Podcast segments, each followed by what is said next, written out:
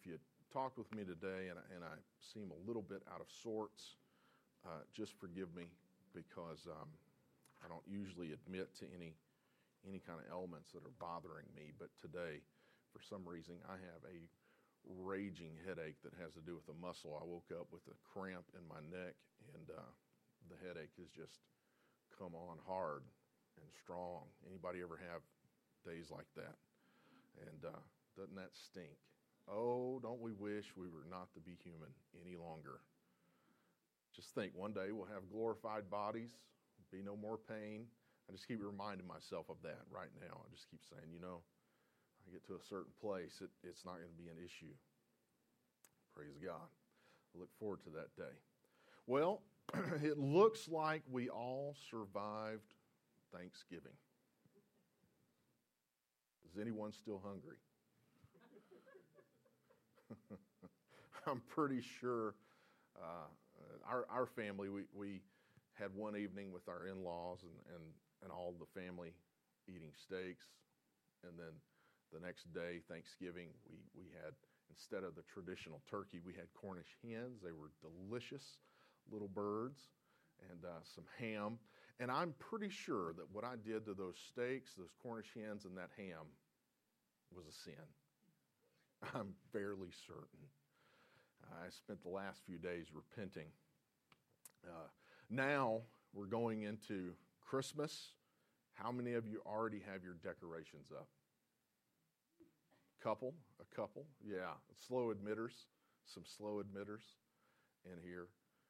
Um, in our family, uh, every year Christmas we decorate around Thanksgiving or after, and then uh, you know we we like the holidays around our house, so we we celebrate with different things that are going on, and leading up to that ultimate day, right of Christmas, Christmas morning, and the time that in our family we exchange Christmas gifts.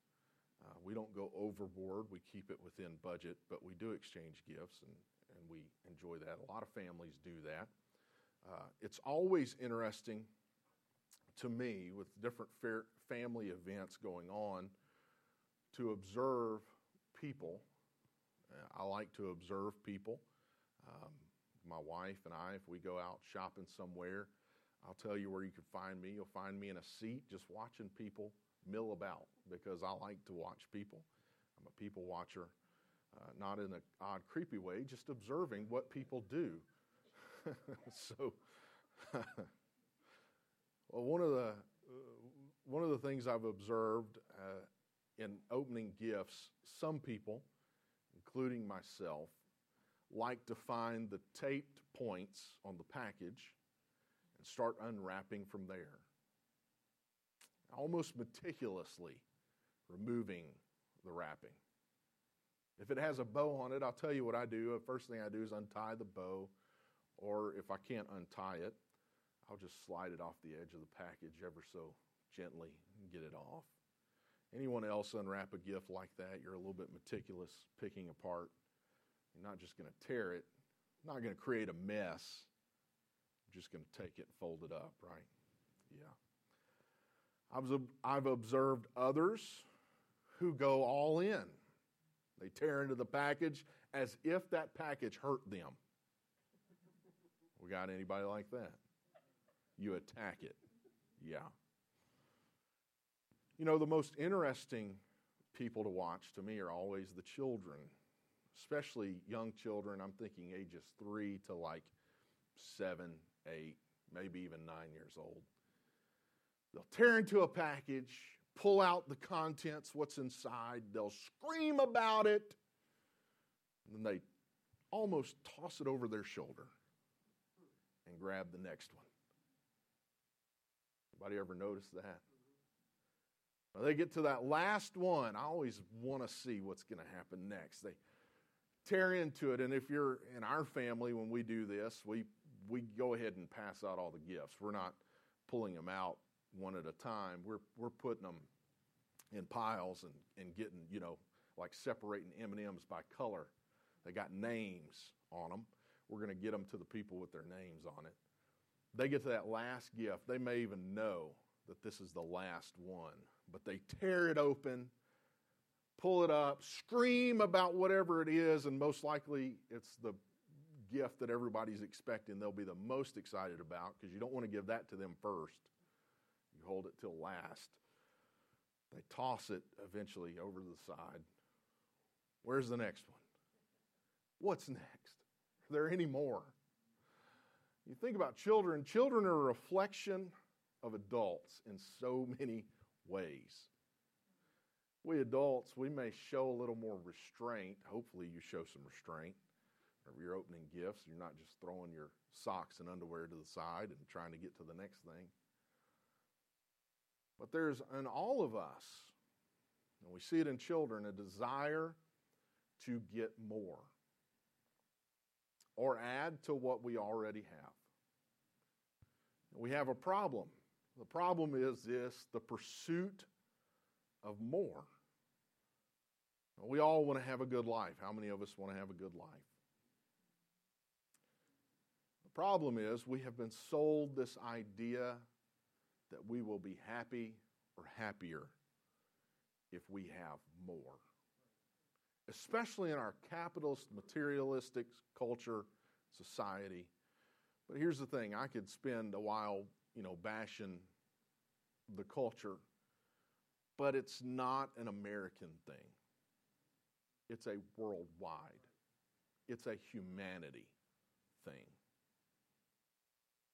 So the question becomes what makes for us having a good life? If it's not found in things and it's not found in the next possession and it's not found in all of the things the world offers to us, what makes for us having a good life? What really makes us satisfied? Where can we find happiness? That's really what we're talking about. We're talking about happiness and joy. So I want to preach to you today under this thought more problems with our pursuit. Problems with our pursuit or pursuits. Years ago, I read an article about building wealth for retirement, and the focus of the article was about the question that everyone has how much wealth do you need to have a good retirement, a happy retirement, a retirement that satisfies? Is there a point in wealth building that people say, okay, that's enough. Now I can retire and I'm certain I'm going to be living the good life? A researcher interviewed people in, in all strata of our economy. Wealthy, we're talking about really, really wealthy people. We're talking about people who we would say are not wealthy, struggling, maybe living paycheck to paycheck. One of the questions asked was How much more do you feel like you need for your life to be where you would be content? Across the board, the response on average was it came out to be about 20 to 25% more. 20 to 25% more. 20 25% more income or 20 to 25% more wealth than they'd already acquired, 20 to 25% more. And it was no matter what person or what they had, it was always, you know, about 20, 25% more when they did the math. So no matter what the person had, they felt that they would be happier or satisfied if they could just gain that 20% more. It's a lie that has been given to us from the beginning of time that something more is going to satisfy us. The Bible, as a matter of fact, starts out with a story about this very thing Adam and Eve in paradise. They have access to everything, they have everything that they want, they need.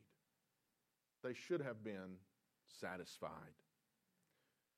But there was one thing they were not allowed to have.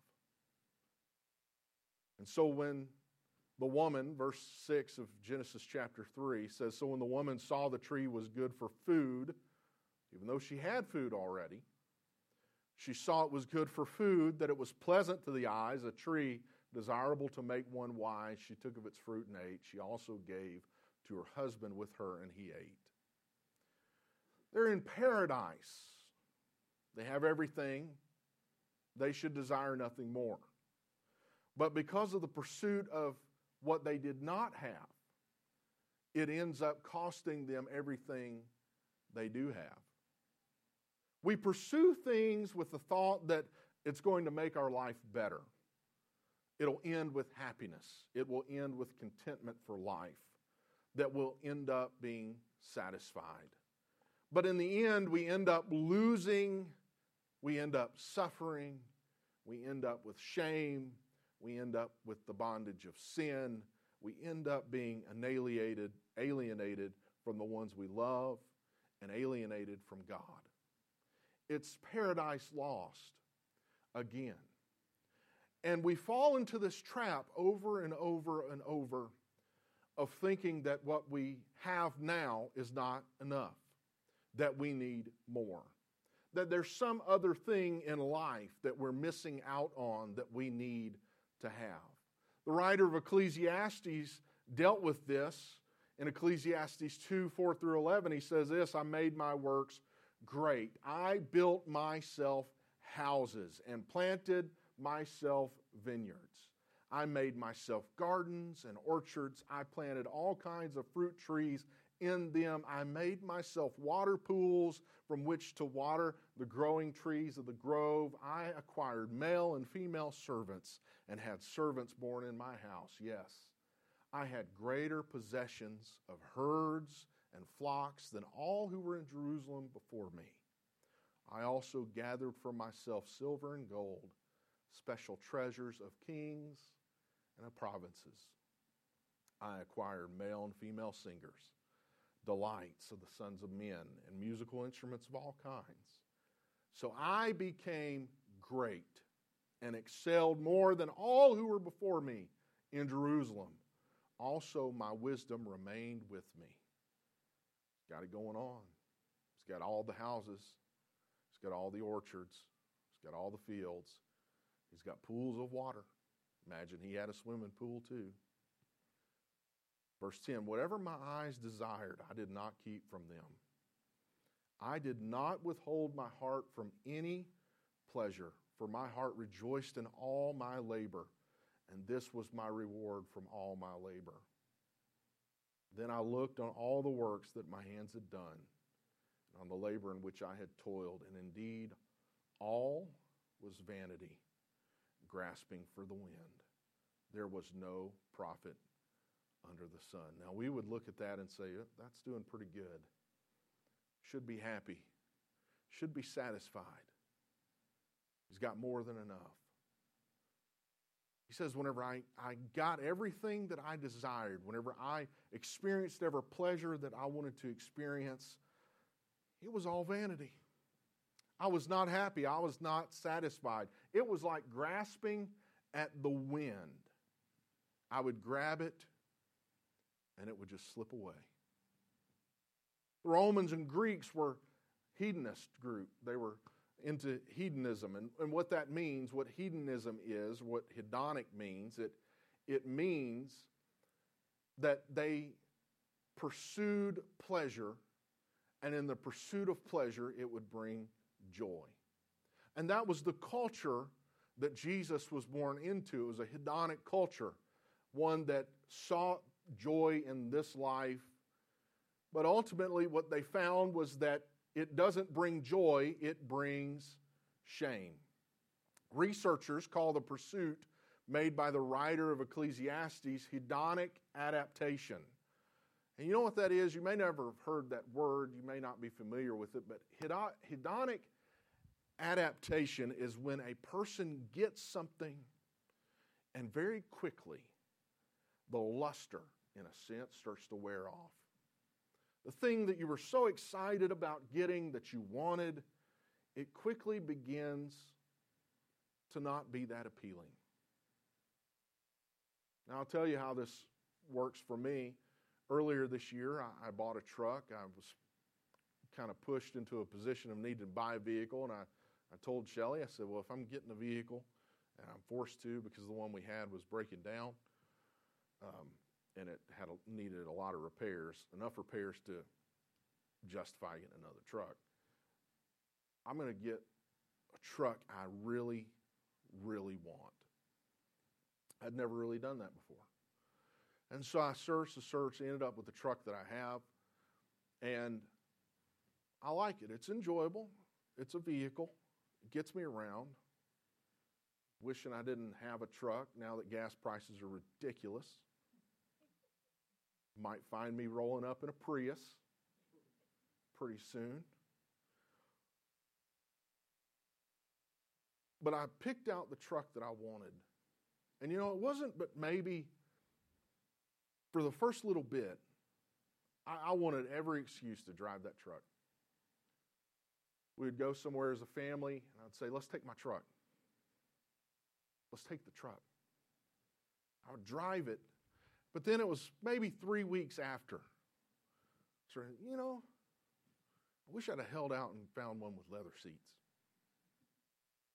You know, I wish, I wish, uh, if I were doing it again, I would do it like this. And then eventually got to the place where I drove my wife's vehicle again. I'm like, you know, this is this is tiny. It's not as big as my truck. We should upgrade your vehicle. Anybody else know what I'm talking about? You get something and you're hardly even enjoyed it. And you're thinking about the next thing. Maybe it's you bought a house or built a house and and you know if I did it differently, I would do it this way. If I was buying again, I'd look for this. Maybe it's you buy some clothing and you, you get it home and it's like, you know, it doesn't fit as good as I felt like it fit in the store. And I wish I had. I wish I had. Research has shown that when we get some material good, even before we get it home, the appeal and the luster has worn off and we start looking for the next thing. Why? Because things do not bring us happiness or joy, they don't satisfy us. In 1950, the average size home was 980 square feet, and there were three people living there. In 2009, the average home size had grown to 2,700 square feet, and there were two and a half people living there. I would like to meet these half people, but two and a half people living there. What does that mean? It means the size of a home doubled while the family shrank by almost 17%. In 2007, 2015, research on the average American family found that one, the majority carried $15,675 in average in credit card debt. They had $28,000 in car loans. They had 48,600 in a student loan debt. The mortgage was $172,043 or what was left on a mortgage. And their yearly income average was 75,600. That's the average American family. Another way that we can put that is that everyone has been sold this idea that if I use money that I don't have yet, I can buy happiness. It's a lie. SunTrust Bank did a study and found out that the number one stressor in marriages had to do with money. We try to buy our way into happiness and joy. We end up with stress and debt and more stress, financial strain, strained marriages, broken relationships, struggles.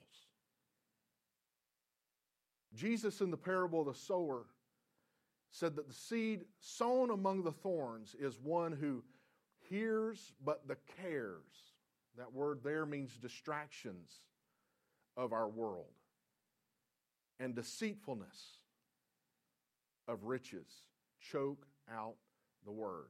He said the desires, desires means the lust, the lust for other things enter in and kill it. If your relationship with God is not progressing the way you want it to progress, maybe it's the cares of this world. Maybe it's deceitfulness of riches, the things you're pursuing. Maybe it's desires for things that are not godly.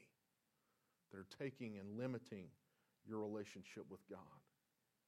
And we can see this starting with Adam and Eve going all the way throughout Scripture, example after example of pursuing the wrong thing. David and Bathsheba. David had wives and concubines, but he desired what he did not have Bathsheba. Am, Amnon and Tamar. He loved her, but he desired to have her so much that he raped her. And scripture says that once he raped her, 2 Samuel 13, 15, that Amnon hated her exceedingly, so that the hatred with which he, hate, he hated her was greater than the love with which he had loved her. Think about that for a moment. He loved her so much that he betrayed character and morals and everything else to possess her. Once he had her, he hated her more than he ever loved her. Judas, he thought he wanted those 30 pieces of silver, but he threw it away and hung himself because when he got a hold of it, it was not fulfilling. Gehazi is another example. Most of us would be familiar with the story of Naaman. Naaman is a leper. He comes to Elisha looking to have his leprosy possibly healed. And in that process of healing, Naaman offers gifts to Elisha, which Elisha refuses. But Gehazi, the servant of Elisha, saw them and he desired them. And you know what he did? He went around after everything was done. Naaman was on the road traveling back home. Gehazi went and got to Naaman and said, Give it to me. And he took those riches and he went back home, he hid it. Now, Elisha knew what he did. Verse 25 of 2 Kings chapter 5 says, Now when he went in and stood before his master, Elisha said to him, Where did you go, Gehazi? And he said, Your servant did not. I didn't go anywhere. I didn't go anywhere. Then he said to him, Did not my heart go with you when the man turned back from his chariot to meet you? Notice this next question Is it time to receive money, receive clothing, olive groves and vineyards, sheep and oxen, male and female servants? Therefore, the leprosy of Naaman shall cling to you, your descendants forever. And he went out, leprous, as white as snow. Think about that. that was a lot of money. Money enough to buy clothing, money enough to buy olive groves and vineyards, sheep, oxen, get some servants. He was going to have money left over. He was going to be a wealthy man. But was it worth it? When he finally got the thing he wanted, he's judged with leprosy. We spend a lot of time on talking about the obvious sins sins of desire, sinful pleasures, pornography, adultery, fornication, which is just a blanket statement for sexual sin, the love of money. But let's be honest. There are some things that are not sinful that we pursue, and it takes energy and time. And when we get them, they don't satisfy, and we're looking to the next thing. You know what it is? It's a distraction of the world, and it's put there to keep you from getting the things that are really valuable in this world. So, what are we to do? Jesus said it like this Luke 12 15. Take heed, beware of covetousness. That word there is greed. For one's life does not consist in the abundance of the things he possesses. It doesn't matter what you own in this life, You're, that does not define you, it does not make you who you are, it betrays who you are. You may feel one way about the possessions you have and the things you own when the whole time God is not deceived. He knows exactly who you are, and you are not deceived because at the end of the day, the end of the night, you know where your problems are, you know what your struggles are. All of the rest of it is just polish on the outside. Paul said it like this to Timothy 1 Timothy 6 5 through 10 He said, There are those people who suppose that godliness is a means of gain. From such, withdraw yourself. And there's this culture in our America and in the world of gaining through godliness. God did not promise you that you would have health and wealth your entire life. God can bless you, God will bless you. But our ideas of blessings are not the same as what's in Scripture. He goes on and says, Now, godliness with contentment, that's great gain. Godliness with contentment. Verse 7 For we brought nothing into this world, and it is certain we can carry nothing out. And having food and clothing, with these we shall be content. Food and clothing. He doesn't even mention a house. Food and clothing. You're eating, be content. If your nakedness is covered, be content. If it's not covered, do something about it. Spare the rest of us. He says, With these we shall be content. But those who desire to be rich, watch this, fall into temptation and a snare, and into many foolish and harmful lusts, which drown men in destruction and perdition. For the love of money is a root of all kinds of evil, for which some have strayed from the faith in their greediness and pierced themselves through with many sorrows. What's his point? Godliness. What is godliness? Godliness is holiness. He says, Holiness. We'll be content, satisfied, filled. That's the gain. It's holiness and godliness. It's the things of righteousness. It's the kingdom of God. The reality for us is this that we will never, our flesh will never be satisfied. It won't be. That's why Thanksgiving Day you sat down and almost impaled yourself on a turkey leg, and a couple hours later, you went back to see if there were leftovers. Maybe the next day you went back, see if there were. Why? Never satisfied. So, what is the answer? I'll tell you what the answer is. It's the kingdom of God. Matthew 6:33 Jesus said seek first the kingdom of God and his righteousness and all these things shall be added to you. The kingdom of God and his righteousness that is what we should make a priority for us to seek in this life. It's not in education, it's not in money, it's not in all the things that we can gain in this world. Don't misunderstand me. I'm not saying that you should live in poverty, and I'm not saying that you shouldn't be intelligent and educated. I'm not saying any of those things. But I am saying at a certain point, come to the same conclusion that the person who wrote Ecclesiastes came through came to that all of these things were just vanity. It's not going to make you any happier. The next thing is the things of the Spirit. Galatians 5, I believe Galatians 5 and 6 give us some answers for the wrong pursuits. It's this Galatians 5:16 I say then walk in the spirit and you shall not fulfill the lust of the flesh things of the spirit satisfy. Things of the spirit will change your life. Things of the spirit will put you in a position where you have peace and happiness and you walk in that and people look even in dark days.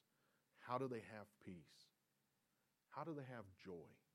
Because of the things of the spirit. Galatians 5 22 through 25 give us the fruit of the Spirit. Verse 25 wraps up and says, If we live in the Spirit, let us also walk in the Spirit. Verse 23 says, There's no such law against gaining these things. Those are the things we're supposed to be pursuing things of the Spirit. So the first thing is the kingdom of God, pursuing the kingdom of God. The second thing that I believe helps us to overcome this desire for more and a lack of contentment and greed and flesh that just wants to consume everything is the second thing that will make us happy and satisfied. Did you know that the UN every year they do what's called a happiness index? Anybody ever heard of that? Our Counselors in here have heard of it, they know. Every year, the happiness index comes out, and it basically goes country to country, determines what are making people happy. What are, what are the things causing people to be happy? You know what appears in the top three consistently since they began doing it? Relationships. Relationships are in, constantly in the top three. And I'll tell you the relationships you need in your life. First, you need a relationship with Jesus Christ. But the second thing you need is you need a relationship with God's people. Relationship with God's people. Galatians 6 and 2 tells us bear one another's burdens and so fulfill the law of Christ. There's something special about having a relationship with the people of God. And I'm going to tell you, we've created this thing in our culture where we just attend church on Sunday, but throughout the week we have little to no interaction with the people of God. I'm going to tell you the answer for it. You need to get in a life group. We just ended life groups. We had a wonderful time going out fellowshipping at Andretti. Race. We drove some fast cars. We shot some lasers at each other not in each other's eyes, and we played some games. And it was wonderful. You say, well, that's not very spiritual. No, but I'll tell you what is spiritual it's the relationships we had in those life groups. It's bearing one another's burdens. It's being able to sit there and work through the Word of God together. And if you're not doing that, you're missing out on a vital part of the kingdom of God. The other thing that researchers have determined is the thing that produces happiness in our life or our experiences. Experiences. A few years ago, my wife and I, we decided, you know what, we're we have everything that we want. How many of us in here, when you're somebody says, "What do you, what would you like for Christmas?" You don't really know what to tell them. Majority of us, right? Now, my short answer is always cash. But I have some family members, mom, that don't want to give you cash. They want you to have a gift and open that gift. And I appreciate that. I'm, I'm not demeaning that. I appreciate anything I receive as a gift. But I'll be honest, there's little to anything that I really need in my life. Occasionally I see something that's like, yeah, that'd be nice to have. But it's not like I need it. So we went through this thing where we decided, you know what, our kids have enough toys. They get a ton of toys from grandparents, and that's the grandparents' joy to be able to do that. We're going to let them do that. But you know what we're going to give our kids? We want to give our kids experiences. Because you know what? I don't remember a single gift that I got when I was eight years old. Not a single one. From my birthday, from Christmas, I don't remember a single one. But I do tell you what I do remember. I remember the vacation we went on. I remember the places we went to as a family. I remember the experiences. And experiences create these moments of happiness and joy.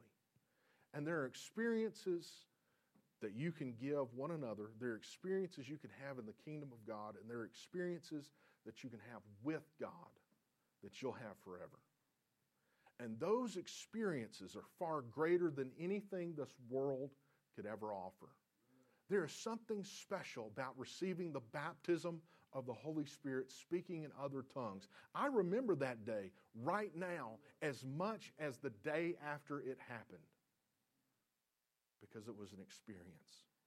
I remember times of prayer with God where it was just me and God closed up. I had one this morning in prayer before getting ready for this service, closed up with God, time in worship. I can remember things God spoke to me where I was pleading with Him for answers, and I feel as though I heard the voice of God speak into that situation, and I'll never forget it because of experience.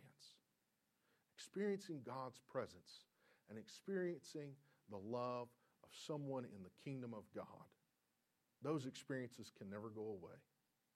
See, true happiness, joy, peace, all of these things that we desire and we want. We want the good life. It's not found in gaining more. It's not found in buying the next thing. It's not found in upgrading your house, your vehicle, anything else. It is found in God. And it's found in the God who created this world and will take us out of this world. It's found in the people of God who surround us, and it's found in the experiences that we can have with God. And so remove yourself from this culture that wants to put on you that you need and you got to have and all of these things. It's not found in that. It's really found in the things of God. If you'll stand with me.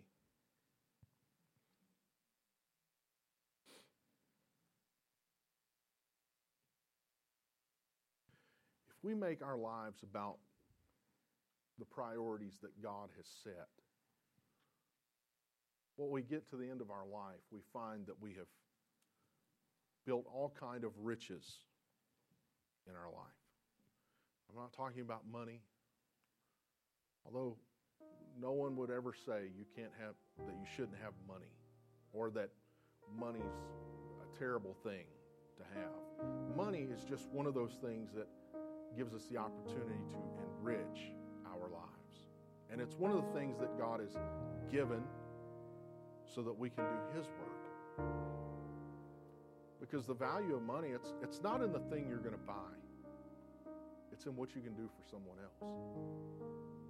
It's in how you use it to further the kingdom, to make an impact, to be generous, to do things that satisfy in another way. Jesus said, it's our giving, being generous, not in what you receive, what you give away. But our whole world culture has taken these things and turned it on its head. If I get more, I have more, if I own more, if I store up more, if I hang on to more, then I'm going to be happy. But it's deceit. Because whenever you finally get to that magic number, well, I'd be happier if I had 20% more. 20%. The person, if they, in that research that I cited, if they ask a billionaire, what do you need? Well, I need a billion plus 20% more